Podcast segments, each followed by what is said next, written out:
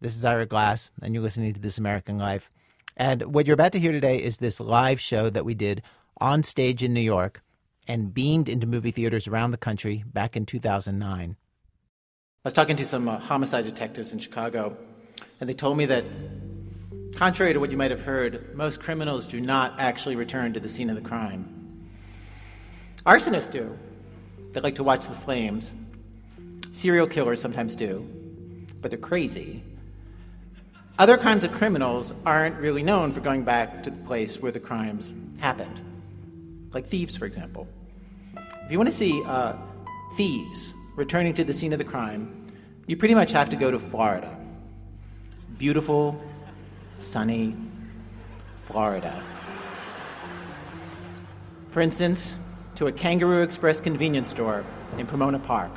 I'm literally walking back and forth in front of the store holding a sign. A big, heavy sign at that. And what does the sign say? I stole from this store. This 18 year old spoke with one of our show's producers, Lisa Pollak, who went with a tape recorder to watch her serve the sentence that she was given for theft. In Putnam County, Florida, if you're convicted of misdemeanor theft, which means shoplifting anything less than 300 bucks, Judge Peter Miller will send you back to the scene of the crime to carry this sign. Isn't that quite embarrassing? It is embarrassing. For 12 years since Judge Miller first started ordering these people to carry signs, the person who goes with the perps is site supervisor Kathy Peckrell. I would say most of them are embarrassed. Really embarrassed. I've had two or three girls that just cried their way off all the way through it. Okay, now you're blocking your face with the sign, so you can't do that, okay? You ready?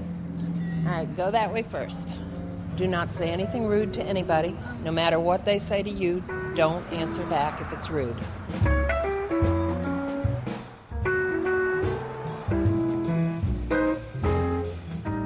For two hours, the guilty march back and forth with the sign. Kathy brings a lawn chair for herself and a book. Enough people get this sentence that Kathy says she is the best read person in Putnam County. It was 120 people last year. Occasionally, Kathy says that some passersby sees what's going on and approaches her to complain that this punishment seems too humiliating. And when that happens, she tells them politely that she will let the judge know how they feel, though honestly, I'm not really sure she needs to go to the trouble. Too humiliating? Hey, if they want to think that, that's fine. That doesn't bother me. I'm going to humiliate the one that's carrying that sign. This is Judge Peter Miller, a man who has sentenced hundreds of people to carry the sign over the past 12 years. I liked uh, talking to Judge Miller. I like any public official who gets an idea for how to serve the public from the newspaper, uh, which is where he got the idea for this sign. Some judge up north did it. I liked it, so I did it. What'd you like about it? Well, I, I like the fact that you, you're getting you know, somebody's out there, and the public's looking at somebody, actually looking at a thief that got caught, and, and somebody's trying to do something about it. Wait, why, why is that the important part that the public sees it? Like, I would think it, it, would be more important to get through to the to the criminal. You know what I mean? Well, you want to get through to the criminal at the same time the public too out there looking and say, "Hmm, I don't want to be doing that." Not in front of all these people. I see. It's a preventative thing. Yes, sir. For the judge, this is the heart of the whole deal. He remembers back when he was young, when somebody got caught stealing, it was shameful. People looked down on it. That sense of shame just seems to be gone among so many people who he sees from the bench these days. When I suggest to him that the punishment he's come up with seems kind of biblical, he's got no problem with that. Well, maybe that's what we need a little bit more. Nothing wrong with a little bit of religion. Nothing's wrong with that. If it'd be more of that. What do you hope is going through their heads when, when they're walking with that sign? I hope what's going through their heads is, Lord, have mercy. I am, this is, I'm being shamed. I don't like this, and I'm not doing it anymore. Because the public can see those people out there walking, and it really tickles them. She's sitting in the car laughing at me. She's lucky I'm under supervision because if I wasn't, I'd slept at her. In fact, the people that Lisa talked to in Florida who walked by this 18 year old, they definitely did seem to be tickled. I mean, I think it's marvelous punishment. Yes, I think it's great. Like this couple from out of town. Paying a fine's too easy. I wish we could do that up our way in, De- in Delaware. I bet the Civil Liberties Union would be all over them. You don't have a right.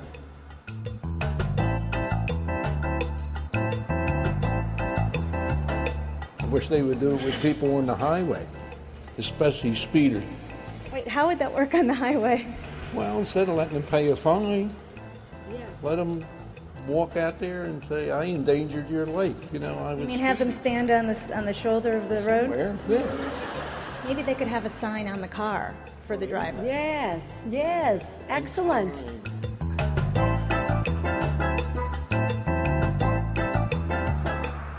During the two hours that the 18 year old marches back and forth, she actually doesn't get that much abuse from people. It's nowhere as bad as she thought. Some cars honk at her, people point. A woman shoots her a disgusted look.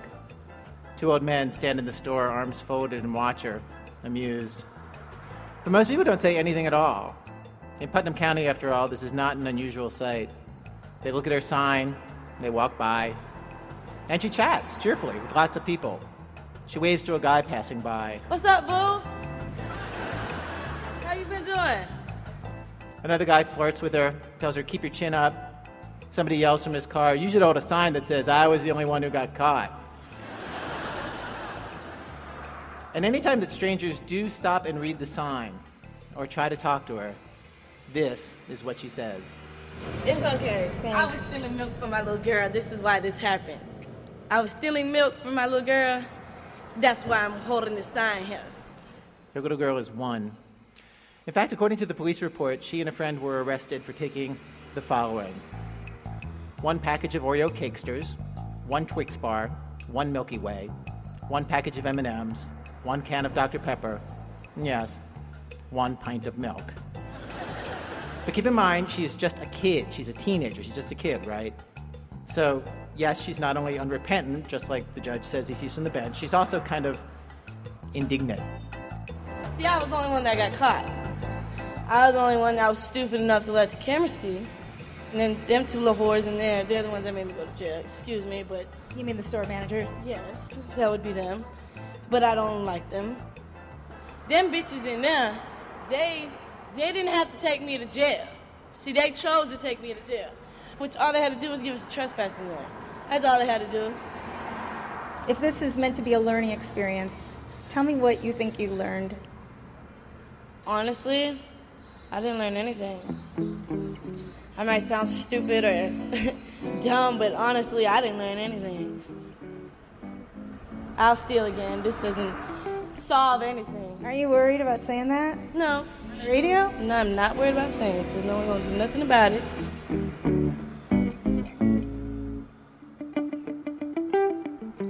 The county doesn't keep statistics on how many people who carry this sign get caught again for stealing. But probation officer Kathy Peckrell says that maybe only 20% of the people who she sees carrying the sign seem totally unrepentant. Of course, what the judge wants is such a delicate thing to try to force onto somebody. He wants them to return to the scene of the crime and have this poetic moment of realization. He wants them to take stock of their lives. He wants them to change. And you just can't predict when that's going to happen. Kathy Peckrell remembers this one young man who she took to carry the sign in front of a liquor store that he'd robbed in Crescent City. He spent the whole time joking with people and carrying on. His whole family came out, and they were, kept riding around the block and, and laughing at him and stopping and taking pictures of him, and he was posing with the sign. And And he thought it was funny too. yes, he did. And I would have told you, told you if you had ever asked me that he was one of the ones that would repeat. Yeah. I would have been sure of it. Three or four years later, she was back at the same liquor store with another perp. And that guy walked up to her, and she didn't remember his name, but she definitely remembered how much fun he had had when he had carried the sign. So we were talking, and he was he was just we were just talking, and then he said to me he wanted me to know that he was on the straight and narrow, I think he said, or something to that effect, mm-hmm. and that he had finished a criminal justice degree, and he was a policeman for somewhere. And I was surprised, very surprised. So, you know, you never know, because I would have told you for sure he was going to repeat. Basically, it's very much like this girl today.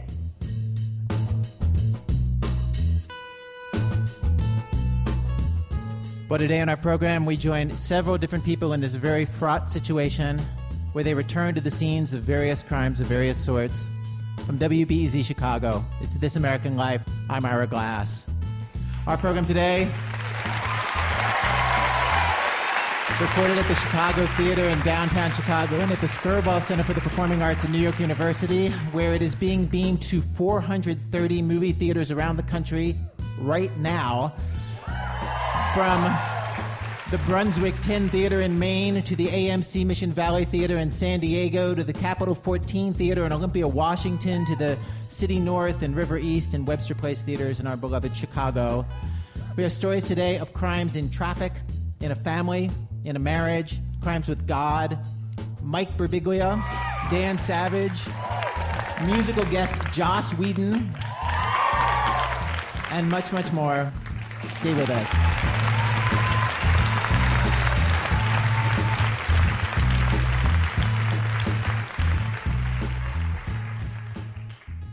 Act one DUI. so, this guy committed a crime and it had huge consequences for this first person we're bringing out, Mike Birbiglia. And, uh, and then the best way to describe what happened is Mike found he could not leave the scene of the crime. Please welcome Mike Birbiglia.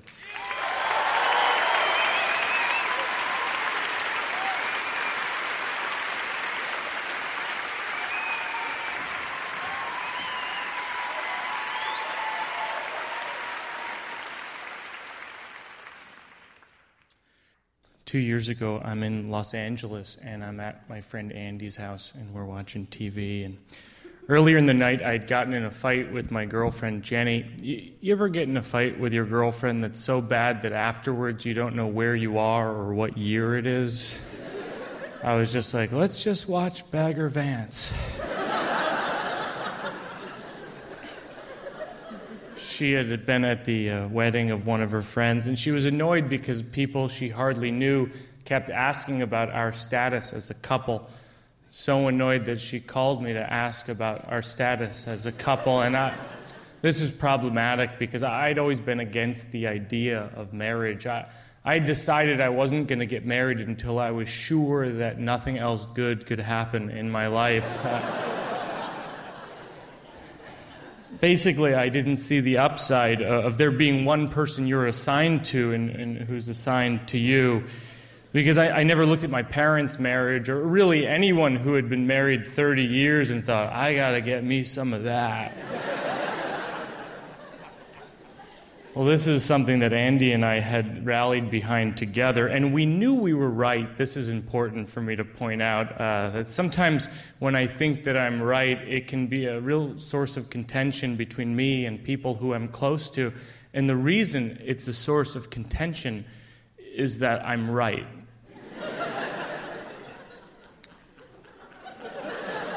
So, not only did Andy and I not believe in marriage for ourselves, but we made it our mission to discourage other people from getting married and people we cared about most.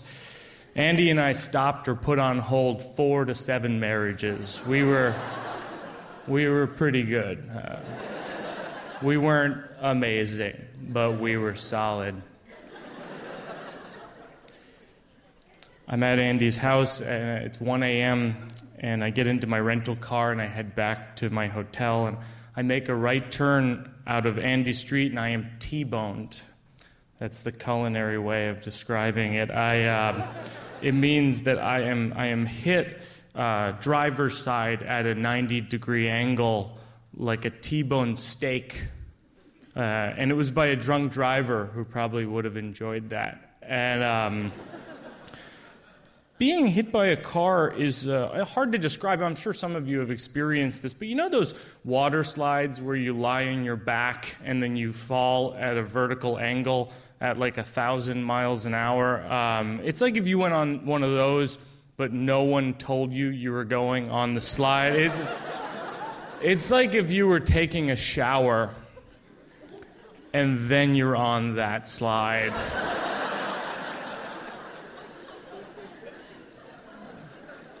So, in one and a half seconds, my car spins around 180 degrees, and I hear nothing, and I think I'm dead, no weight, I'm paralyzed, and then I, I hear nothing, and then I hear the other car skid out and drive away. And I have that Elie Wiesel moment where I think, human beings are animals. I think that's how he said it. And uh, 20 minutes later, I'm sitting on the curb. Andy has shown up as well as the police and the paramedics, and that's when I start crying. You know how when you drop a baby on the ground, it, it doesn't start crying right away because it, it doesn't understand the concept of dropping a baby on the ground until it sees your face, and then it's like, oh, I, I guess I should be crying or something. And, and I'm crying because I'm looking at my totaled car, and it hits me that in that moment I might have ceased to exist. A police officer walks over to me and he says, What happened? And I say, I was hit by this car, and then I heard nothing, and then I heard it skid out and drive away. And he says, Well, he didn't get too far. And he points to the intersection 100 yards away, and the, and the other car has made a right turn and driven into a small tree. And I can't help but think, that is karma, bitch. that is a hit and run and hit.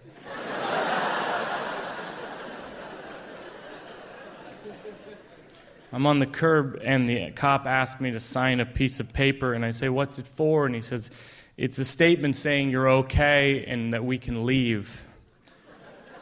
And I say, I, I don't know if I'm okay. And he says, just sign it. And I said, No, I, I, I, actually, I'm a little shaken up. And he says, Just sign it. And he holds it in my face. And it occurs to me that he's not going to move. And so I sign it. And Andy drives me uh, to the hospital just as a precaution.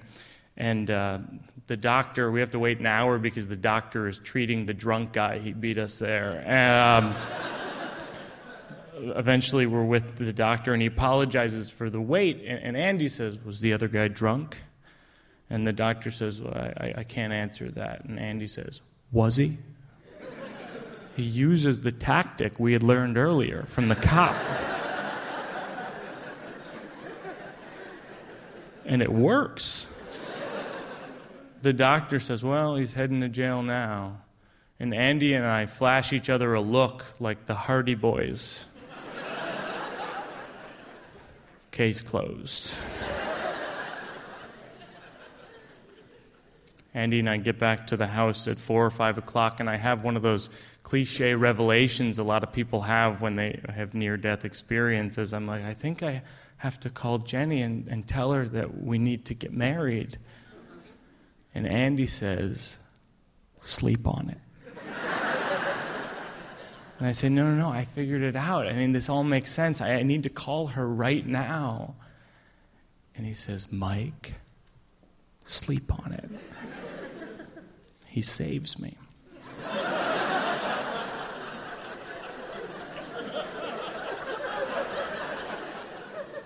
And the next morning, I fly back to New York and I, I get a call uh, on my voicemail from the rental car agency telling me that the accident report found me at fault and I owe $12,000 for the repairs on the other guy's Mercedes SUV.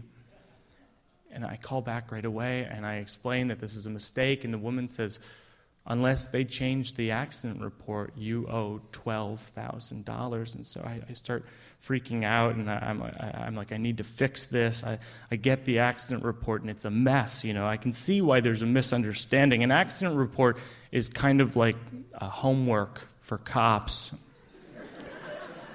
and Officer Timson, not so good with the homework. Uh, it, the report mixes up vehicle one and vehicle two, driver one and driver two. I actually want to show you this. This is the actual report, and um, it mixes it up so badly that um, it, it, says um, a P1, that's me, started to go, but all of a sudden, V1, that's also me. came at a high rate of speed, crashing into him. They're saying I crashed into my own car. I mean, I'm pretty self destructive, but I would never crash into my own car with my own car, nor would I understand how to do that. I also love this. This the statement of the other driver at the scene of the crime. I was going on Venice. Uh, I'm not too sure. I was going away from the beach. I was driving. I don't know what happened. Did I hurt anyone? I don't know where I was going, but I came from home. I had a sip of beer. Which is really everyone's favorite quantity of beer is the sip. That's what they serve at the pubs these days a, a pint, a pitcher, a sip, a tablespoon people are like always like, oh man, I had a sip of beer. I don't know where I'm driving from or where I'm driving to. Well, the problem is that even with all that, Officer Timpson made one key mistake. He checked the box that said that I was at fault. So I called the police station to get the captain on the phone, and he ducks my calls for days, and I, I can't get in touch with him. And then finally, I get him on the phone, and, I'm so relieved. I'm like, I, I explain that I was wronged, I was nearly killed, and I tell him the whole story, and he says, You made a bad turn. Now do the right thing and pay for the guy's car. I know. and I, I explain, you know, like, uh, you know, this is just a, an easy thing to fix. It's just a mix up, and he's not hearing any of it. And, and finally, I'm, I'm like, please, I mean, can we just discuss this uh, uh, for a second, like just as people, just as like one human being to another? At this point, I'd become Adam Sandler in one of his more sentimental films. I, I I was like, can you see how crazy this is? You know, that I, this guy who's drunk crashed into my car. He nearly killed me. I mean, inches from where he hit, I, would be dead. And you're saying that my parents would have had to pay for, for his car. And he says, do the right thing and pay for the guy's car. And I hang up the phone. And this is when it becomes about principle. This isn't about money. This is about stopping a man who has no regard for people or the law. This is Chinatown. I, I, start uh, printing out Google Maps of the scene of the accident and California state driving laws. I pore over the police report, circling inconsistencies and scrawling notes in the margins like, Are you kidding me? And this makes no sense. And what is this blacked out part? There was a blacked out part next to his blood alcohol level. And I'm calling lawyers and private investigators. There's only one lawyer who will even consider my case. He's an accident lawyer. And he, he says, uh, Did you have any loss of income? From the accident? I said, No. And he says, Did you have any loss of income from the accident? And I said, No, this isn't about money. And it gets very quiet. And I said, I shouldn't have to lie. I'm right. And he doesn't take the case. And this is when I start going crazy. I start obsessing over the actual driver. I'm like, who is this man who nearly kills me and wants my $12,000? I know his name. It's Jim Bosworth. That's not his name, but I, I, I, do know his name. And I register for an online account at netdetective.com, which is a, a great site for vigilantes who have $29.95. And I. So I, I know where he lives, what he does. My inner monologue becomes like a movie trailer for a revenge thriller. Like Jim Bosworth thought he was to get away with this. But he didn't count on one thing Mike Birbiglia. So I'm, I'm, up till three in the morning every night. It's hard when you know that you're right. And I start coming up with these illogical plans like, I'm going to quit my job and work on this full time. I'm going to sue the LAPD and I will track down Jim Bosworth. It, at this point, people stopped talking to me. I mean, my friends would call me and they'd be like, hey, what's going on? I'd be like, I'll tell you what's going on. They'd, they'd be like, you should get a lawyer. And I snap. I'm like, this is way past lawyers.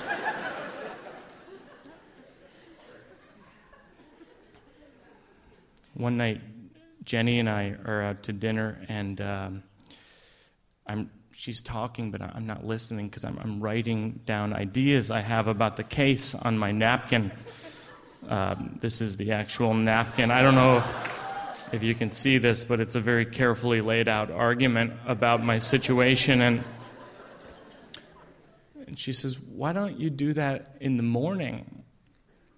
And I say, This is serious. Which part of this napkin don't you understand? She says, I don't know what to tell you, Mike, because you're right, but it's only hurting you. And I, I'm just so glad that you're alive, and I think that we should focus on that. And she only has to say it once. And I drop the case, and I pay for the guy's car. And a few months later, Jenny and I go to City Hall and get married. I still didn't believe in the idea of marriage, and I, I still don't. but I believe in her, and I've given up on the idea of being right.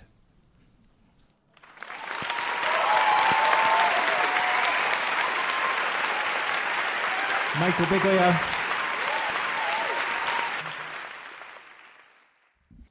Coming up, the secret place that Dan Savage sneaks off to at 2 o'clock on a Tuesday afternoon. That's in a minute from Chicago Public Radio when our program continues. This is American Life from Ira Glass. What you're hearing right now is a live show that we did back in 2009. So, what you're going to hear all this hour, all the references are to things in 2009. And let's just pick up at Act Two. We've arrived at Act Two of our show. Return to the scene of the scene. Joss Whedon is uh, one of those people who either you have never heard of him at all, have no idea who he is, or you love him.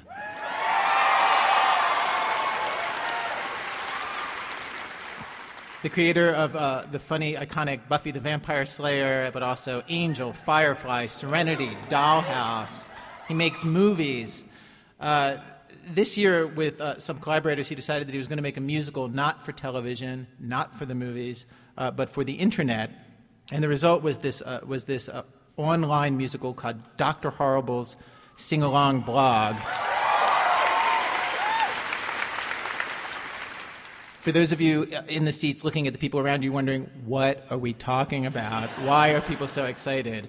Um, the story of Dr. Horrible is uh, he's played by Neil Patrick Harris, uh, and he's a, he's a wannabe, not terribly successful supervillain and this is from his video blog. The show is his video blog. Emails. Too Sly for You writes Hey, genius. Wow, sarcasm. That's original. Where are the gold bars you were supposed to pull out of that bank vault with your transmatter ray? Obviously, it failed, or it would be in the papers. Well, no, they're not going to say anything in the press, but behold, transported from there to here. Everybody listening on the radio, he's holding up a baggie full of brown liquid. The molecules tend to shift during the transmatter uh, event. Dr. Horrible, uh, in the first episode, he goes on from that point to explain this new invention that he's invented to rule the world that he's almost perfected called the freeze ray. Uh, he then goes through some other emails, uh, another email or two, including one from a guy claiming to be his nemesis, to which Dr. Horrible replies, Dude, you are not my nemesis. and then um, Dr. Horrible comes to this email. Here's one from Dead Not Sleeping. Long time watcher, first time writing, blah, blah, blah, blah. You always say in your blog that you will show her the way, show her you are a true villain. Who is her and Does she even know that you're. Laundry day, see you there, under things, tumbling. Wanna say, love your hair. Here I go, mumbling. With my freeze ray, I will stop the world. With my freeze ray, I will find the time to find the words to tell you how, how you make, make me feel. What's the phrase? Like a fool, kinda sick, special needs. Anyways, with my freeze ray, I will stop the pain.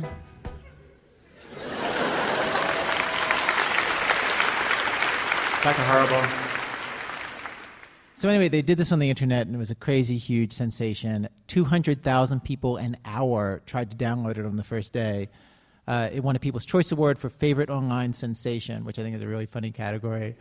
Um, this year, it's been one of the top twenty-five best-selling movies and TV shows at Amazon.com, and so like big sensation, right? So they decided let's put out a DVD. Of course, that would mean that they would have to return to the scene of their own work and do a DVD commentary.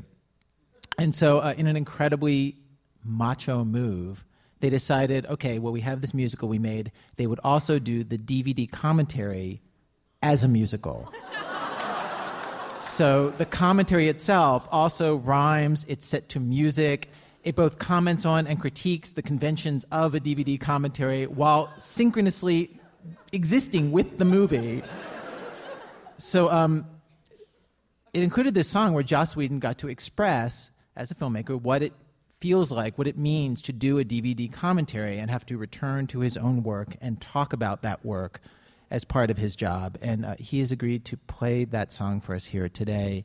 He, before we booked him for the show, he actually never had uh, played in front of an audience larger than nine people. Um, uh, he actually taught himself piano to write musicals like this a couple years ago. He never had performed on a stage he'll be accompanied. Uh, he wanted a, a, an actual professional musician with him to just for backup. So he'll be accompanied on guitar by Matt Clark, who's a longtime Chicago musician in a lot of bands. Most recently, uh, White Light. Um, please welcome, in his very brave musical theatrical debut, filmmaking legend, Mr. Joss Whedon.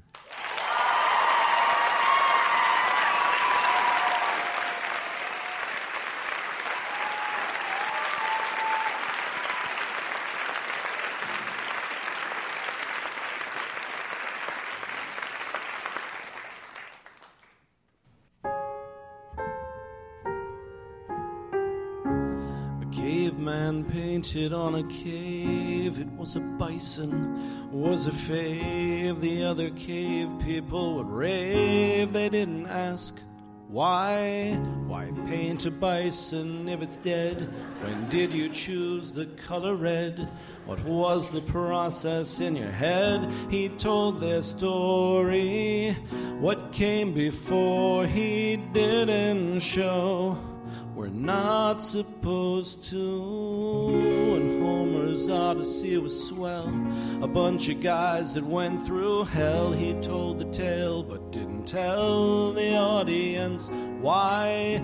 He didn't say, here's what it means, and here's a few deleted scenes. Charybdis tested well with teens. He's not the story, he's just a door we open if our lives need lifting, but now we pick, open it up to find the tick, tick, tick of a heart. A heart broken.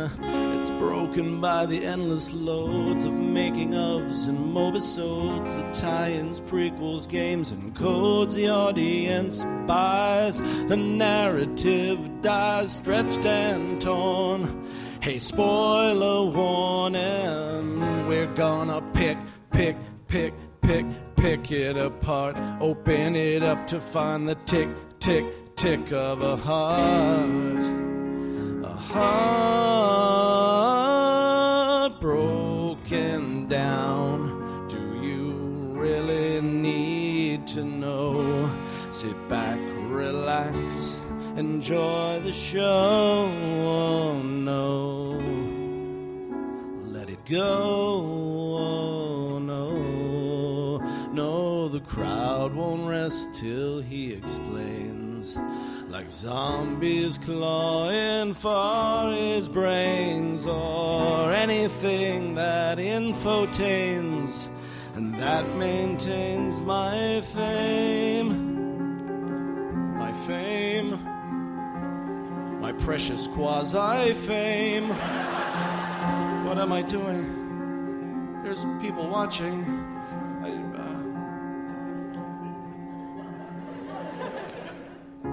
uh... I sang some things I didn't mean. I think this commentary is keen, so let's return now to the scene. I'll tell the story. This song itself was hard to write. I cut the bridge to keep it tight. It's kind of slow and doesn't quite advance the story.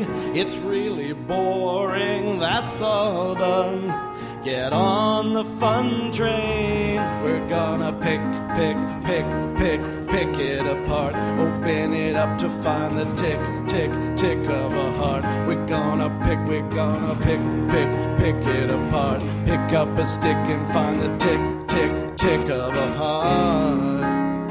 A heart on sale now.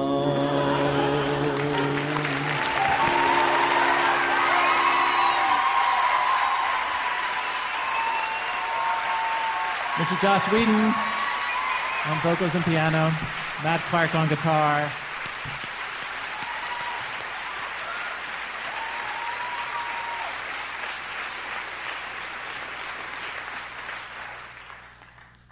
Matt, by the way, uh, is now a law student at Washington University in St. Louis and uh, is skipping out of finals to be here.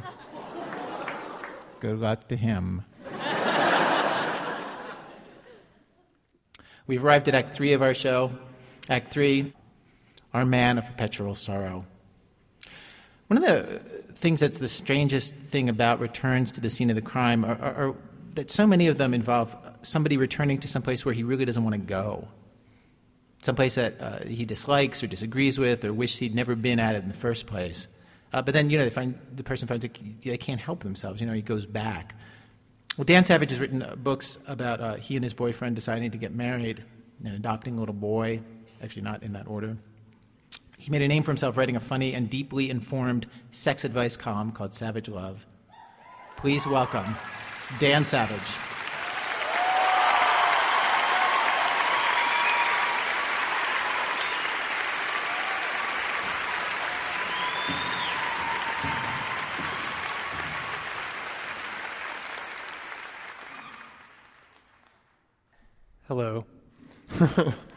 um, this is intimidating with that kind of welcome.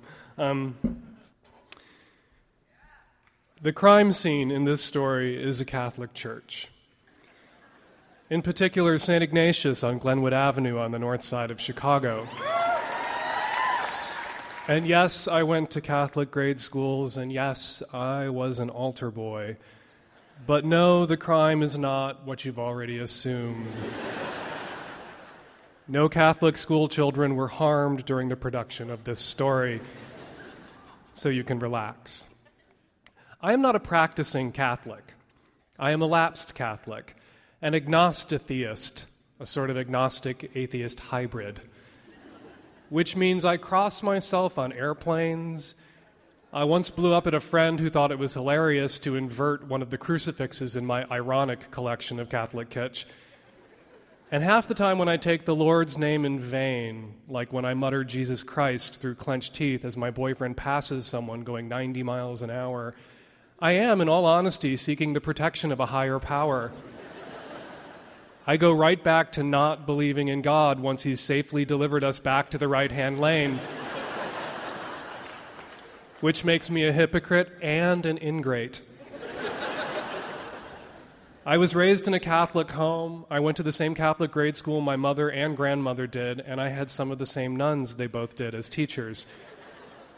But by age seven, I was already having trouble reconciling loving Father with eternal damnation. But the fatal blow came at age 14 with the realization that I was gay. Something I figured out at roughly the same time I entered an all male high school for Catholic boys thinking about becoming priests, which is a bit like realizing you're an alcoholic on your first day working at the Budweiser bottling plant.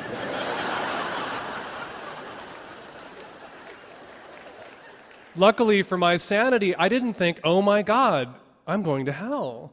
I thought, that can't be right. what the church, my church, says about me, they have to be wrong. Soon I was contemplating the possibility that the church was wrong about other stuff, maybe lots of other stuff. The odds of virgin births, the virtues of celibacy, the evils of masturbation and it didn't take long to arrive at the biggest doubt of all the existence of God. And that was that. By senior year, I had started going to a public school and stopped going to church, except for the odd family wedding, baptism, or funeral, and they are all odd, aren't they? I go to church about as often as I go to Planned Parenthood for a pap smear. then, 12 months ago, my mother died. A virus can lay dormant in your body for so long that it's possible to forget you were ever infected. Then something happens that weakens your immune system, and the virus seizes its opportunity. For more than two decades, the Catholicism I'd contracted at St. Ignatius had lain dormant, manifesting itself only on airplanes and in passing lanes. But the immunity I'd long enjoyed was weakened by my mother's death. Because since that sunny, awful day in Tucson last spring, I found myself slipping into Catholic churches, not for odd weddings or funerals, but on totally random days of non holy non obligation Tuesday afternoons, Friday mornings. And not just going to church, but going out of my way to go to church. There's a modernist Catholic chapel close to my office. It won a big design award. But to me, it looks like all modern churches do, like someone stuck a crucifix up on the wall in the rec room at the Brady House. St. James Cathedral in downtown Seattle, a longer walk, looks like a Catholic church should, a lot like St. Ignatius, actually. Stained glass, marble, crowds of plaster saints. St. James is open for contemplation all day during the week.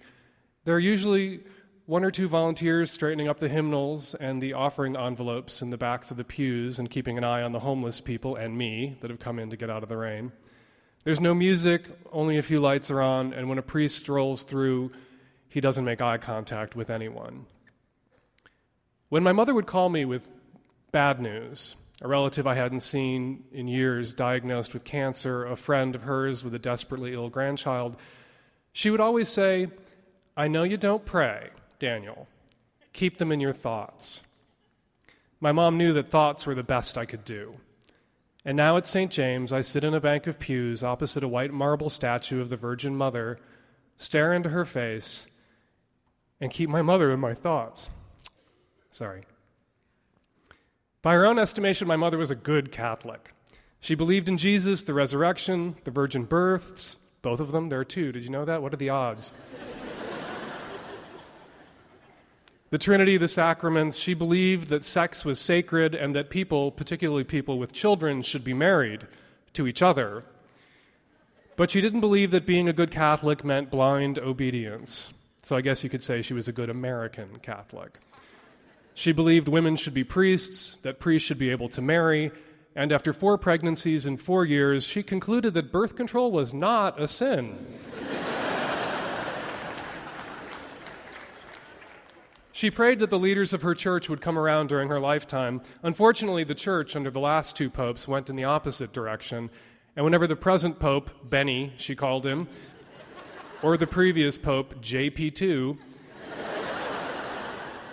condemned birth control or insisted that women could not and would not ever be ordained as priests, my mother would sometimes call me and sigh and say, It's like they're trying to make Lutherans of us all.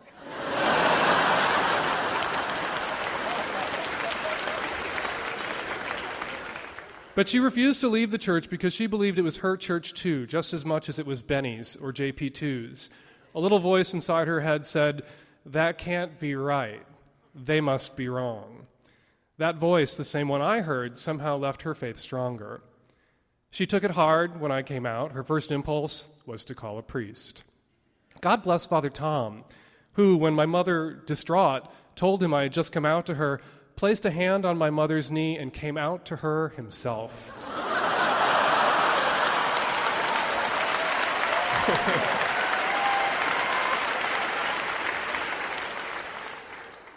my mother came around fast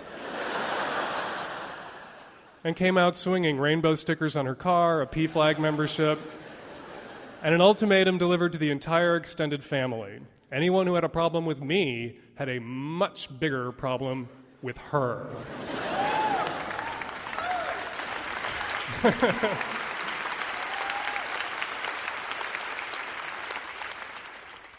My mother was diagnosed with a degenerative lung condition six years ago.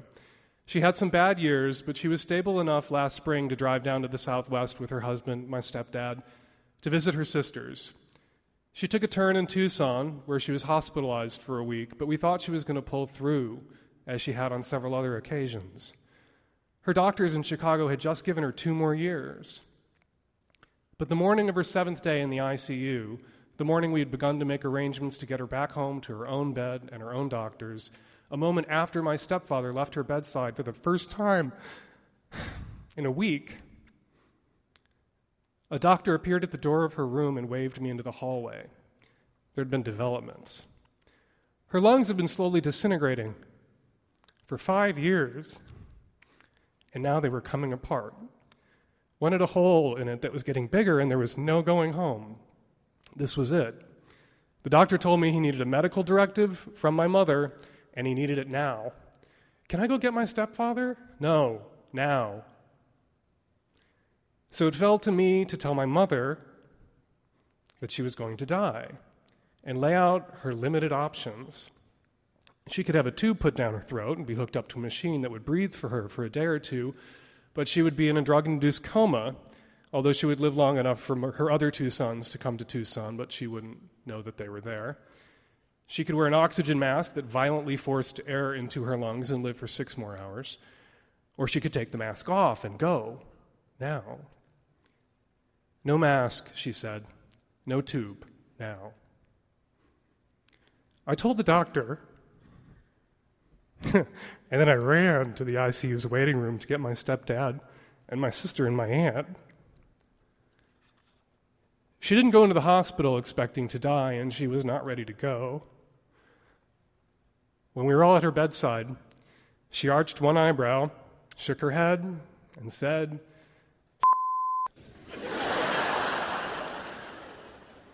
My mother used profanity sparingly and only in quotation marks. When she said, what she meant was the kind of person who casually uses profanity might be inclined to say at a moment like this, but I am not the kind of person who uses profanity. I am a Catholic grandmother, and I certainly wouldn't use it at a moment like this. But if I were the kind of person who used profanity, might be the word I would use right now. But I'm not that kind of person. She swore on her deathbed as a joke because she wanted to make us feel better. A priest arrived and performed last rites, and it helped her brace for what she knew was coming for an extremely painful final few moments. I could see it help. I could see the comfort the sacrament gave her. It gave me comfort. The priest led us in prayer, prayers my mother and I both learned at St. Ignatius, prayers that filled a terrible silence and solemnized an awful moment. And then my mother told us she would be with us always, looking down on us, and that we would see her again. She didn't say in heaven, but that is what she meant.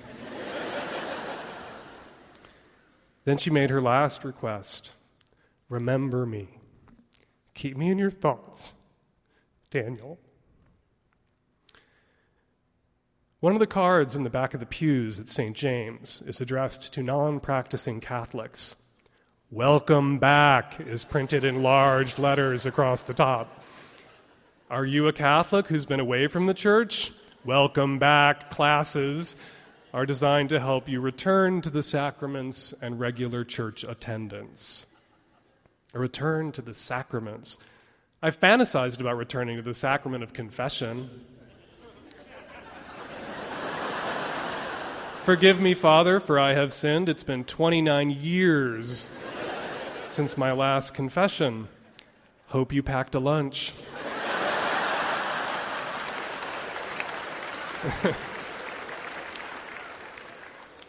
I want for there to be a heaven, and I want her to be looking down on me. Though, and I say this as a professional sex advice columnist, not all the time. there are things a mother has a right not to know, she is to say. But Catholicism now tempts me. I wouldn't be wasting so much time in St. James if it didn't. My boyfriend would not have found a welcome back card in the back pocket of my jeans if it didn't. But when I am tempted, when I feel like maybe I could go through the motions, return to the sacraments, take what comfort I can, the Pope goes to Africa and says that condoms spread AIDS. Or an archbishop in Brazil excommunicates a Catholic woman for getting her nine year old daughter an abortion, but not the Catholic man that raped the nine year old girl. Or I contemplate how the church views me and the two people I love most in the world, my boyfriend of 14 years and our 11 year old son, and I think, I can't even fake this. But there I sit at St. James two or three times a week. Being brought up in a faith built around a guy jumping out of his tomb. that makes it difficult to reconcile oneself to the permanence of death who knew? The afterlife.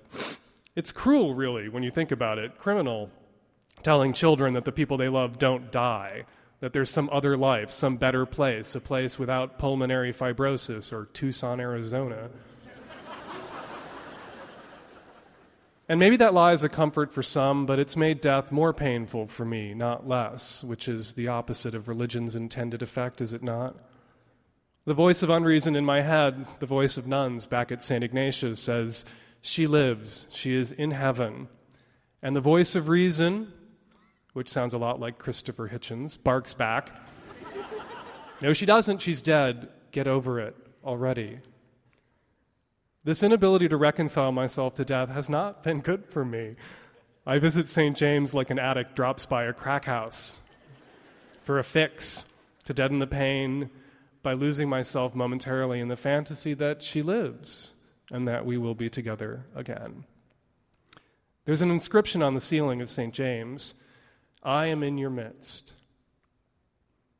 If I were the kind of person who could believe, I would believe. But I'm not that kind of person. Thank you.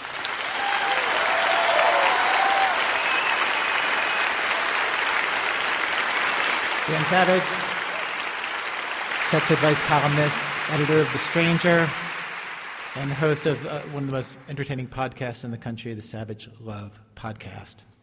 A couple of weeks ago, um, as we were preparing for uh, today's broadcast, uh, I was in Baltimore visiting my dad, and I'd been going over drafts of the stories for today's show, including Dan's, and, and I was visiting my dad in Baltimore. And, uh, and my dad showed me how he had digitized all of our old family videos, which apparently is a really great project if you're retired. And um, among the videos was footage from one of our very first live shows. Uh, this is we'd just barely been on the air at all, and we, it was Valentine's Day, 1998. It was a slightly smaller audience than we have uh, today. Uh, it was at a bar, the Empty Bottle on Western in Chicago the empty bottle's reach is that big. Um, anyway, so so he had footage. He had filmed the thing, and it, there was this footage that I didn't even know existed and had never seen. And and on stage was me and and my mom. My mom died five years ago. Um, she was a marriage therapist, and she was giving Valentine's Day relationship advice. And on stage with her was Dan Savage, who was giving relationship and sex advice. Um, and then at some point, Dan introduces a guest of his own. Let's roll that. Judy Savage Sobiesk, everybody.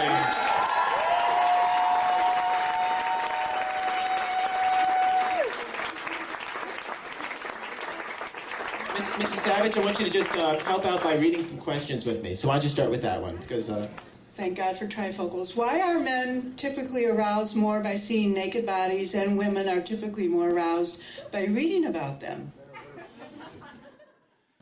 Right. Yeah, th- this is the main thing I learned watching this is that Dan and I made our moms uh, take part in a show that was really, really dirty.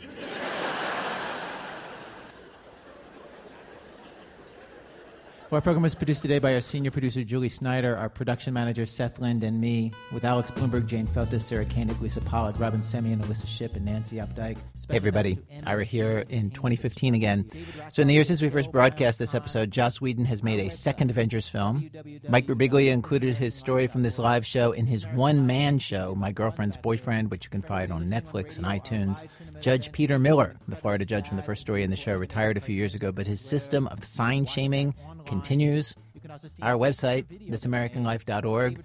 This American Life is delivered to public radio stations by PRX, the Public Radio Exchange. Thanks as always to our program's co-founder, Ms. Torey Malatia. Torey Malatia, who is so easy to beat at Grand Theft Auto. Oh man, I had a sip of beer. I don't know where I'm driving from or where I'm driving to.